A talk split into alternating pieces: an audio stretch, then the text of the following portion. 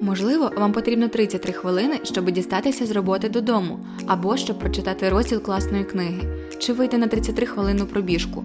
Але я знаю, що 33 це саме стільки, скільки вам потрібно, аби прослухати мій подкаст.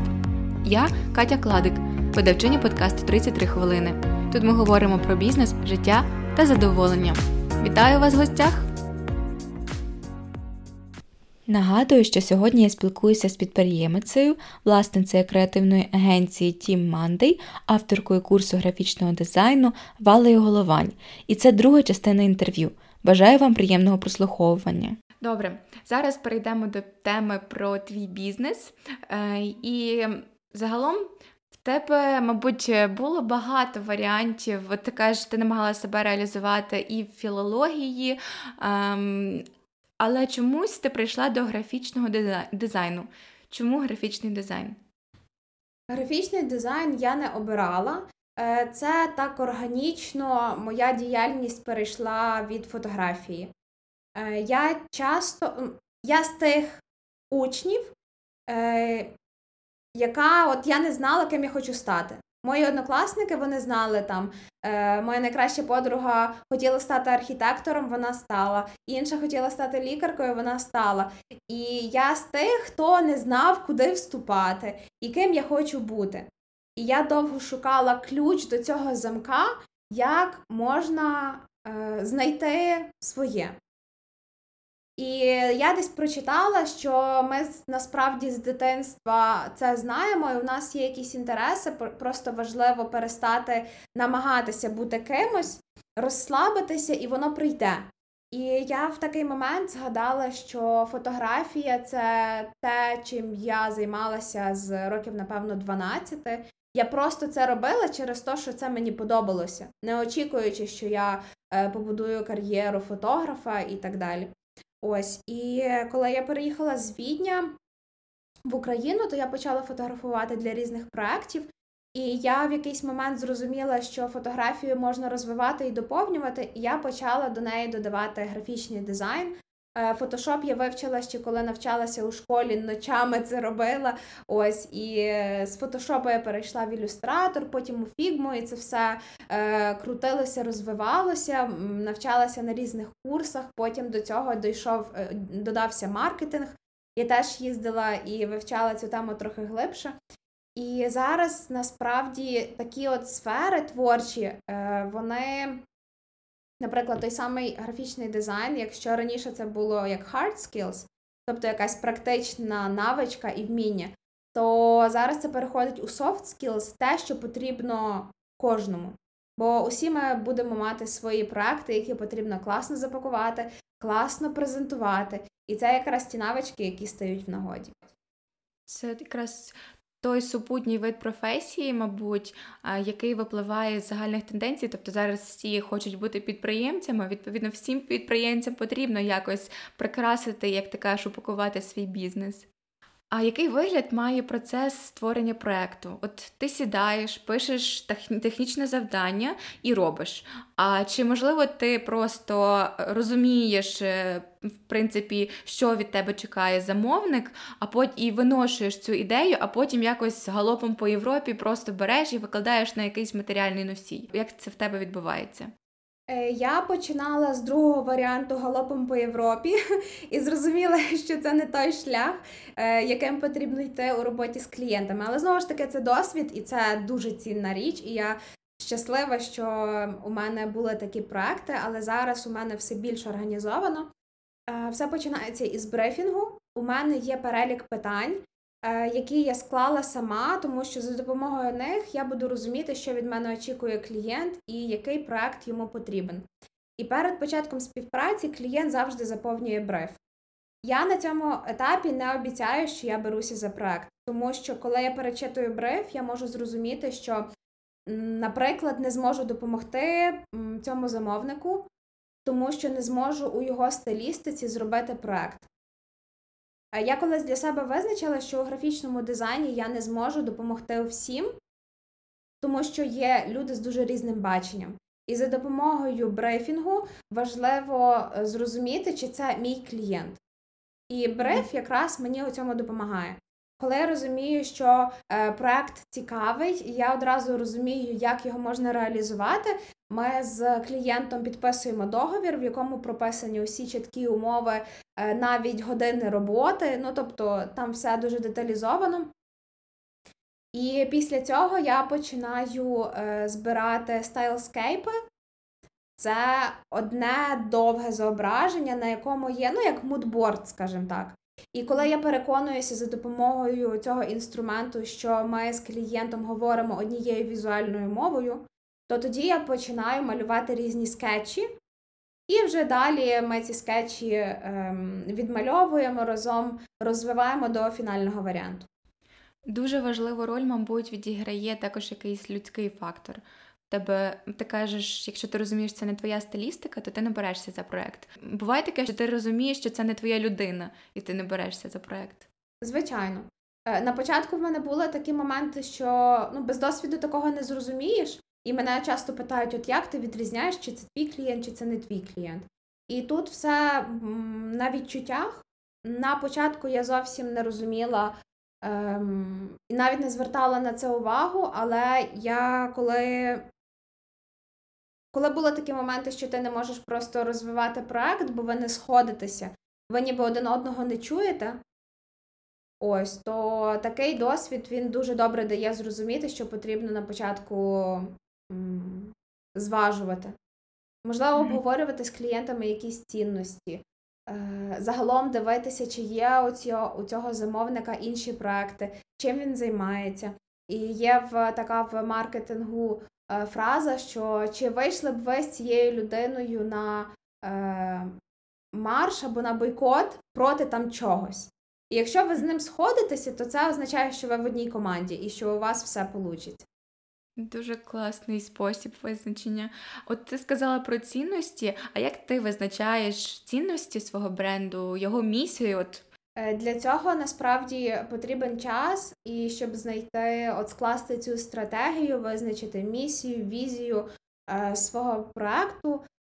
Мені для цього справді потрібен був час. Напевно, роки два, тому що я сідала прописувати ці всі е, пункти, і мені не вдавалося ні з першого, ні з другого разу. І лише зараз ми потрошки починаємо починаємо вимальовувати нашу таку нішу і загалом картину. Це знову ж таки все на досвіді. Тобто ти розумієш, що на щось ти можеш погодитися, а на щось ти не можеш погодитися. І взагалі важливо розуміти, що таке стратегія. Тобто е, для мене стратегія це не бути кращим від когось, тому що це апріорі неможливо. Завжди буде хтось, хто кращий і хто гірший, ну там чи інший, так? Краще казати інший. Mm-hmm. Ось. А важливо просто розуміти, яка є потреба в клієнта, яка є проблема в клієнта, і як ти можеш йому допомогти вирішити цю проблему. А як ти вирішила перейти від фрілансу до підприємництва? Ти пам'ятаєш цей момент, коли ти усвідомила, що ти вже хочеш ем, брати більш менеджерські функції на себе? Е, Я пам'ятаю, коли це було. На якомусь етапі у мене було забагато проєктів, ніж я я не могла реалізувати таку велику кількість проєктів. І я хотіла їх все більше добирати, добирати, тому що мені було цікаво. І я розуміла, що я справлюсь тільки, якщо в мене буде підтримка, і якщо е, в мене будуть однодумці, з якими я зможу реалізувати проекти. І таким е, чином е, я почала набирати команду. І Ось так органічно воно перейшло з маленького до чогось більшого. А як швидко це все відбулося от е, від етапу ідеї до етапу реалізації? Бо е, скажу по секрету, я зараз теж працюю над стартапом, і від моменту ідеї до теперішньої до теперішнього ступеню, коли ми вже переходимо до створення МВП, пройшло півроку. Як швидко ти реалізувала свій проект? Я навіть не можу сказати, що я його реалізувала, тому що тут немає такої завершеної стадії. Е, команду мені вдалося зібрати е, ну, 2-3 місяці. В мене насправді вся основа ось лежить, полягає в команді. Mm-hmm. Був трошки період з реєстрацією, але насправді реєстрація мене як ФОП вона відбулася досить швидко, і я дуже рада, що я це зробила. Угу. Ось і е, в команді в нас завжди є якісь е, зміни, тому це такий е, незавершений, скажімо, етап. Завжди є куди розвиватися, і ми зараз теж над цим працюємо. А за якими критеріями ти обираєш людей в команду? От, наприклад, я б хотіла потрапити в твою команду, якою я повинна була б бути як портрет людини? Е, людина, яка ну, нульовий пункт це пунктуальність. Це те, що навіть не потрібно напевно проговорювати, але якщо людина не пунктуальна, то я одразу розумію, що це не моя людина. Ем, Готовність вчитися, е, не боятися бути не такий, як всі, вміти сказати те, що думаєш насправді ти. Не боятися сказати, якщо ти зафакапив.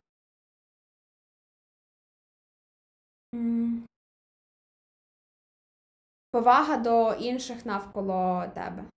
Ну, тобто, потрібно не ставити себе вище когось, тому що ми всі на одному рівні, скажімо так. І от я зараз проговорила ці е, речі, і я розумію, що це все про е, людяність. Е, звичайно, потрібно мати професійні навички, тобто, якщо ти копірайтер, то ти маєш мати хороше портфоліо і написані тексти класні, хоча їх не має бути там 500 штук, тому що я, як е, людина, яка бере когось на роботу, я просто не маю фізичної можливості прочитати всі 500 текстів. так, Але ті, які мені показують, там 3-5, е, часом цього достатньо для того, щоб зрозуміти, чи це те, що потрібно. Ось, якщо я хочу співпрацювати із фотографом, то я просто дивлюся е, на роботи і я розумію, чи це те, що потрібно, чи ні. Ось. Але насправді набагато важливішими будуть оці е, навички в комунікації і всі софт-скіли, за допомогою яких людина зможе комфортно себе почувати в команді, і іншим людям в команді буде класно працювати з нею. А всі хард-скіли, той самий ілюстратор чи користування якимись програмами, їх можна дуже швидко вивчити і в них розвиватися вже під час роботи. Угу. Оці пункти, які ти перерахувала, вони більше навіть схожі на процес вибору собі друзів, компанії, такі суто якісь моральні якості людські. Е, Знаєш, в нас маленька команда, ми невеликі. Але я відчуваю кожного із е, гравців в цій команді. І це так класно. Я справді їх відчуваю, я знаю, що коли сказати. І е, наша кількість це справді наша перевага, тому що плюс до цього ми дуже гнучкі і ми можемо підлаштовуватися під е, різні умови. Ось. І в такій невеликій кількості дуже важливо бути на одній хвилі. І коли я хочу з кимось співпрацювати, то я справді звертаю увагу на те, е, чи буде нам комфортно і цікаво, і весело.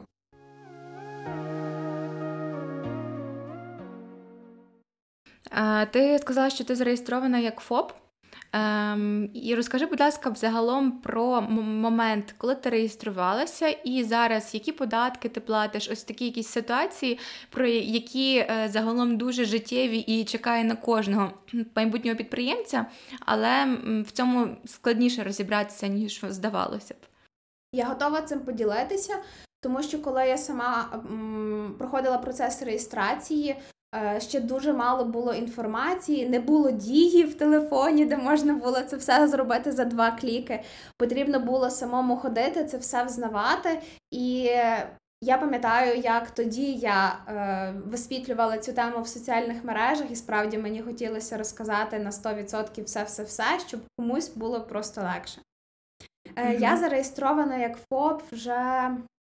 Я навіть не пам'ятаю, коли це трапилося два роки, напевно, тому, ну не суть.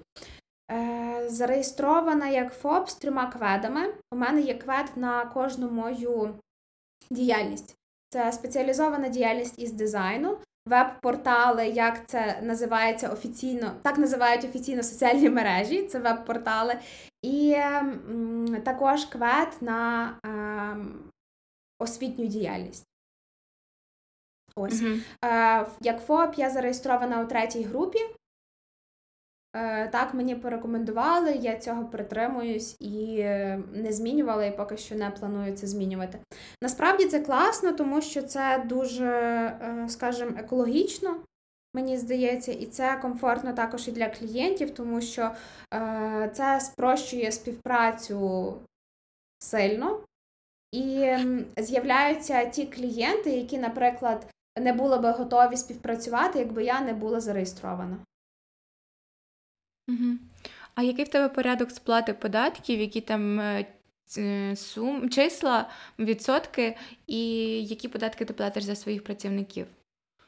Чи ти, ти сама їх сплачуєш, чи вони е, сплачують?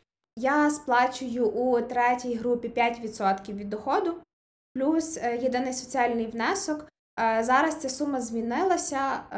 Це мінімальний, е, мінімальна зарплата в Україні, якщо я не помиляюся. Ну, здається, сказати точно, чи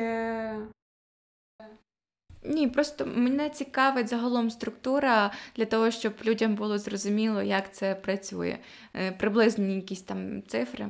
Якщо загалом, то це можна розуміти так. Щокварталу е, я сплачую 5% від ем, доходів Угу. і е, єдиний соціальний внесок. Угу. Це раз в квартал. А як е, загалом змінилось, змінилася робота твоєї агенції е, зараз, в період е, пандемії, карантину, і наскільки це вплинуло на заробітки агенції? Ситуація повпливала на усіх, і ми не виключення. Ем, Скажу про такий момент, що те, як організована робота в нашій команді. Зараз я перефразую. Я помітила той момент, що коли інші агенції переходили е, в режим е, роботи під час пандемії, то у них це були, було як криза, і їм було дуже складно налаштувати роботу, чого зовсім не було в нас. Ми змогли переналаштуватися. Е, Напевно, за один день ми- обговорили всі важливі моменти, і це допомогло нам зберегти отой е, режим роботи, в якому було комфортно працювати. Е, Звичайно, у нас були зміни по проектах. Деякі з них ми поставили на паузу, тому що самі бізнеси вони або закрилися, або зараз стоять на паузі. Е, З іншими проектами ми переглядали режим роботи. Ось.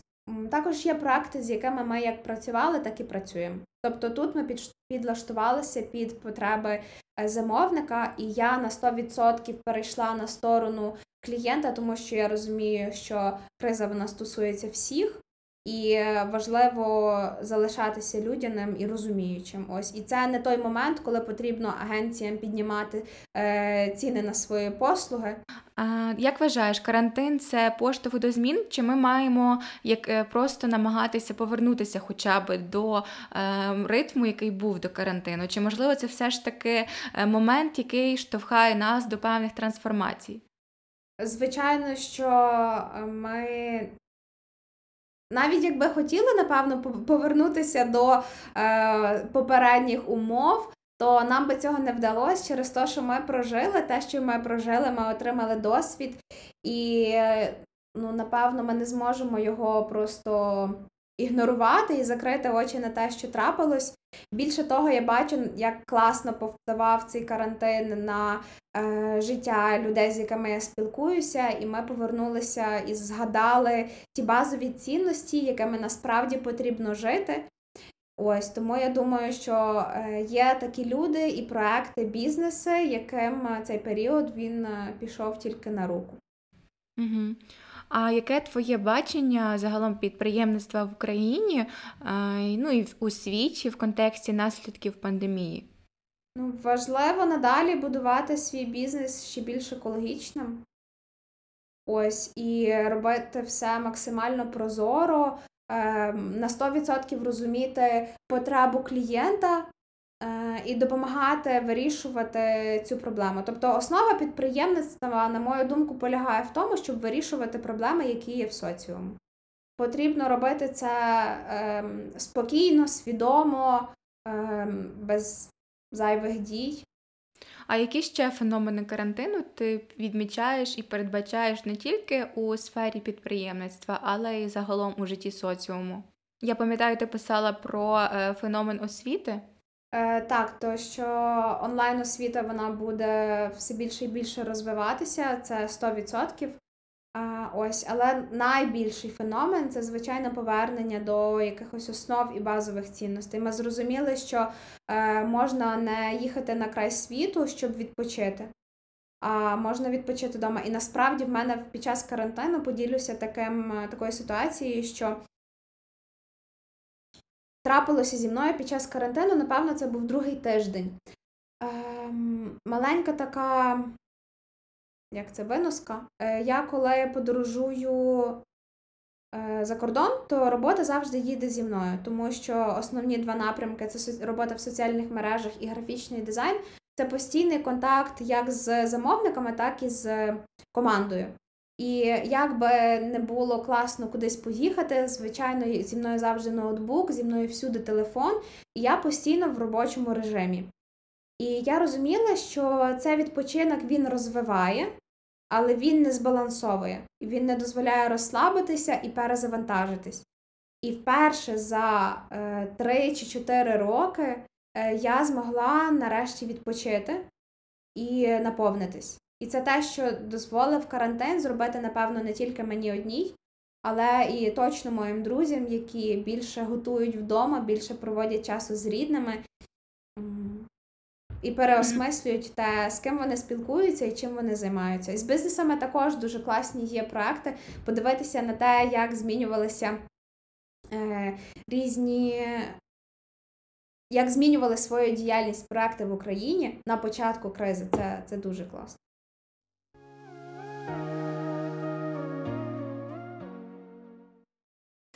Я недавно слухала якийсь ефір в е, інстаграмі і почула таку репліку, що цілком можливо, що е, бізнес, який існував до цього моменту в офлайні, що він же і не захоче повернутися в офлайн, просто тому що за цей період карантин сильно пришвидшив темпи зміни звичок в людей.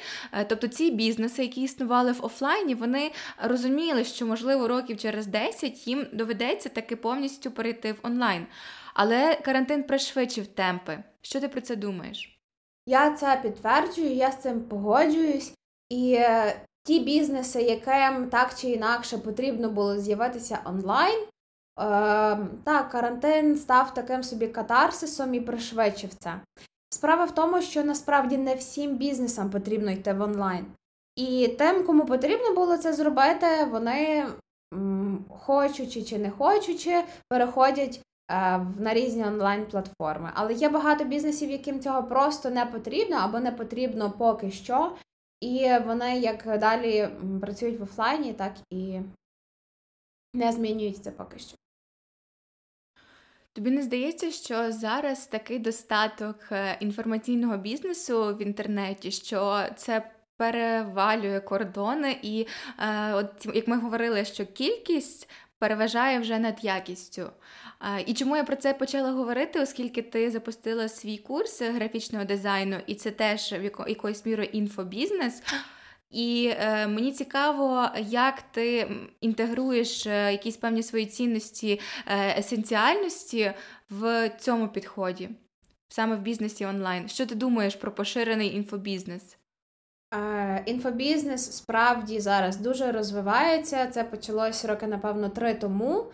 І ринок цей все більше і більше насичується. І в мене до цього ставлення таке: що якщо е, людина несе якісні знання, ці знання і інформація практичні і корисні, то це класно.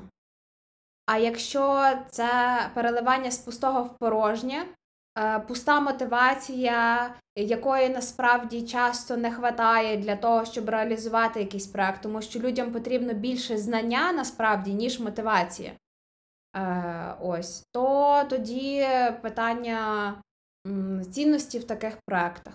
Я за те, щоб за допомогою е, різних платформ і курсів передавати практичні знання, які людина зможе використати в своєму житті.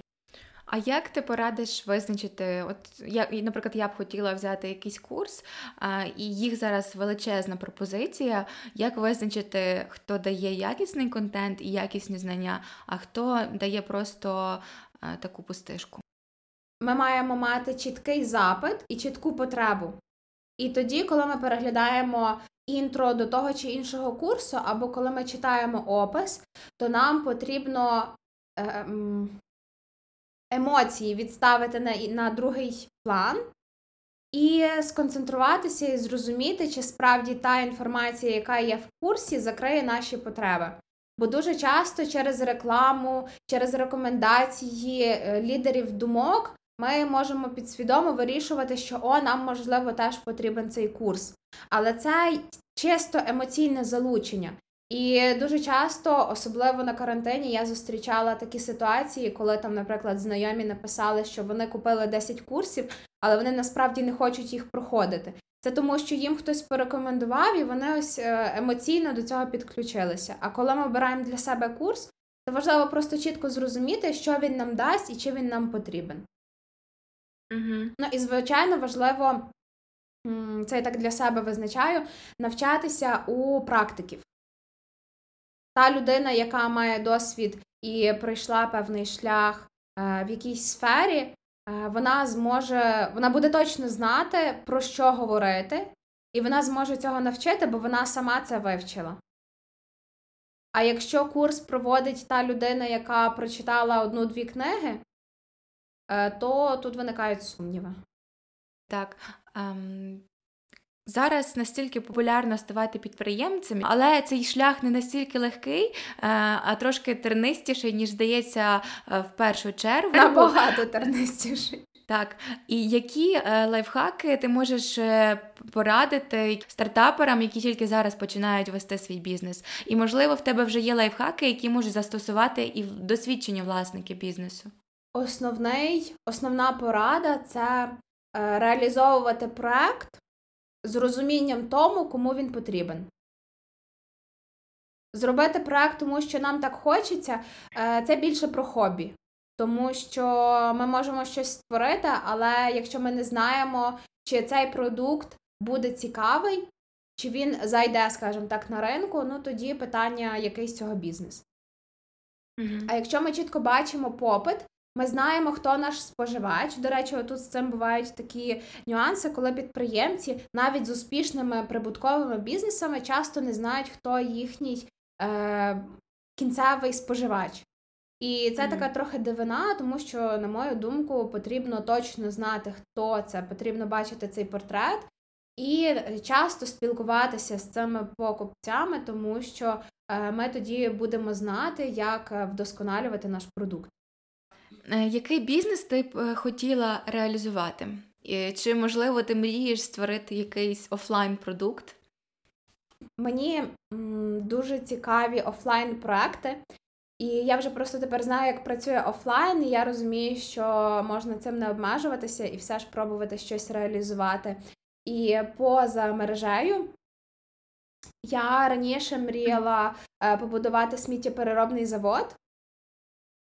Е, це близьке до моїх цінностей. Мені здається, це взагалі так круто прибирати і збирати сміття і не просто його утилізувати, а ще робити з нього сировину, яку інші люди зможуть використати для своїх продуктів.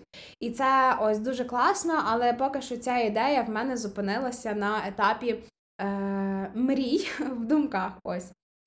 Е, Мені також цікаві такі сфери, як. Е, виробництва з різними хелсі речима, але щоб вони були максимально близькі нам, тобто це щось е, пов'язане із виробництвом е, і використанням наших близьких продуктів, ягоди, фрукти, те, що близьке нам і зрозуміле.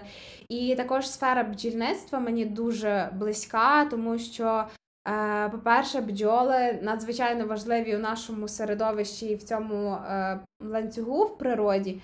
і вони приносять багато користі. Мені здається, що це теж екологічна тема було би класно розвивати таке в урбаністиці. Ось. Мгм. А якщо сказати загалом, то мені цікава, ем, цікавий напрямок виробництва. Коли щось створюється, і коли це щось створюється в одному місці від А до Я, тобто повний процес виробництва. Ти бачиш себе як реалізатора такого проекту? Ти плануєш? Е, Суть в тому, що я поняття не маю, як це зробити, але я дуже хочу це зробити. Ось.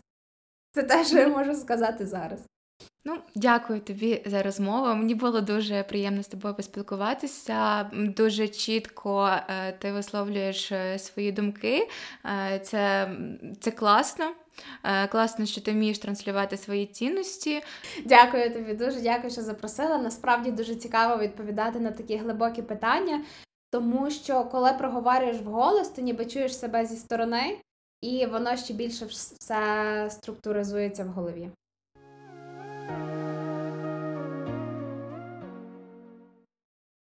Я ще могла про Моніку розказати і про всякі ті речі. Ну, тобто, питання, весь повний перелік, то цікаві дуже, тому да.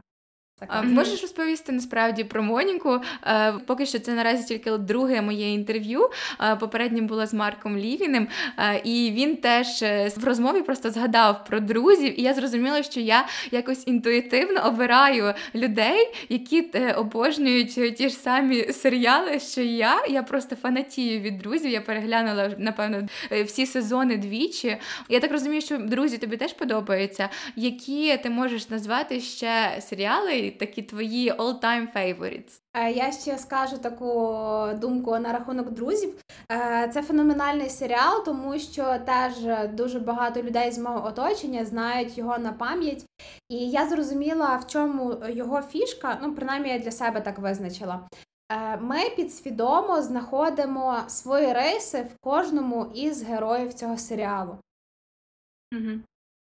Дивакуватість Джої, е, ось ця, ну скажімо, відкритість, так, Рейчел, е, організованість Моніки. Ну, тобто, ми себе знаходимо в кожного з цих героїв, і тому нам так подобається цей серіал.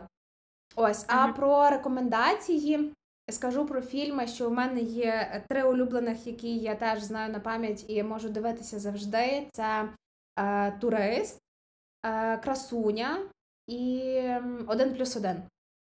А серіал я дуже рекомендую Unorthodox. Він вийшов е, два місяці тому на Нетфліксі, і я була би щаслива, якби я його ще не бачила, і мене би чекав цей перегляд. Він складний, але я впевнена, що такі фільми і серіали також потрібно дивитися для того, щоб відчувати весь спектр емоцій в себе. От ми вже почали говорити про фільми, серіали, а книги. Я, я так розумію, ти теж багато читаєш. Яку книгу ти можеш назвати своєю улюбленою, або ряд книг, чи тематику, або авторів? От до чого тобі е, твоє серце належить? В мене з книгами така ситуація, що ем, поличка, та, яка найближче мені, ось, наприклад, чи біля ліжка, чи біля робочого столу, вона наповнена різними книгами, і я стараюся читати е, те, що близьке саме в цей момент. І я колись пробувала себе насильно заставляти читати той нонфікшн. І в якийсь момент дуже легко і цікаво, а в інші моменти просто перенасичуєшся і розумієш, що це не воно. Ем, скажу про такі дві книги. Одна називається Бізнес в стилі фанк. Е, близька книга з цінностями з е, кроками, е, як вести бізнес, незалежно від того, які умови створені в соціумі, які склалися історично. Тобто там знову ж таки про ті речі, які можна втілити, незважаючи в тому, чи це онлайн бізнес, чи це офлайн бізнес. Класна книжка. Вона така збірка, і вона настільна ця книга. Другу книгу, яку би я порекомендувала, це Піши сокращай Ільяхова. Це теж мастріт, і я дуже хочу, щоб її викладали в школах, ем, тому що полегшує життя і комунікацію. Дуже мені подобається зараз книга, яка називається Знак. Е, Це про українські торгівельні марки. е, видавництво East Publishing. Ну, тобто, в мене така різна збірка. Я і про виховання дітей можу читати, і про езотерику, якісь більш духовні речі. Ось тому. Е, Був якийсь період, коли мені е, потрібно було читати книги про жіночність. Угу. Бо я розумію, що в мене є такі е, риси, які потрібно пом'якшувати для того, щоб бути в балансі. Е, бо ось ця суперорганізованість, бажання йти вперед. Це не, скажімо так, не зовсім про жіночність, але це і класно, тому що я це аналізую і це можна балансувати і розвивати. Ой, до речі, ти знаєш про теорію Міли Лівчук про жінку мінус, жінку нулик і жінку плюс. Не чула? Не чула, але звучить дуже цікаво. Міла Лівчук це росіянка, е, яка пише про стосунки, і в неї от є книга і курси. І ця теорія полягає в тому, що е, жінка плюс е, це жінка, начебто. Е, як сказати, яка дуже впевнена в собі, яка органічна в стосунках е, з чоловіками. Вона і розвивається, вона супер-супер класна, така, яка має бути. Жінка-нулик це е, жінка, яка слабка, вона, е, начебто, жертва в стосунках. І жінка-мінус це та, хто суперорганізована, це та, хто скаже, от має бути по-моєму. Великою мірою це жінки пострадянського союзу, наші бабусі, оскільки, знаєш, чоловіки пішли на війну, а жінки лишилися вдома і тягнули на собі господарство дітей. Ну класно, дякую. І насправді е, жінок так і можна по типажах поділити, мені здається, що є ті, в яких певні риси переважають над іншими, і тут, напевно, вся суть в балансі і знову ж таки в пріоритетності. Ким ти хочеш бути в житті, якою ти хочеш бути в стосунках.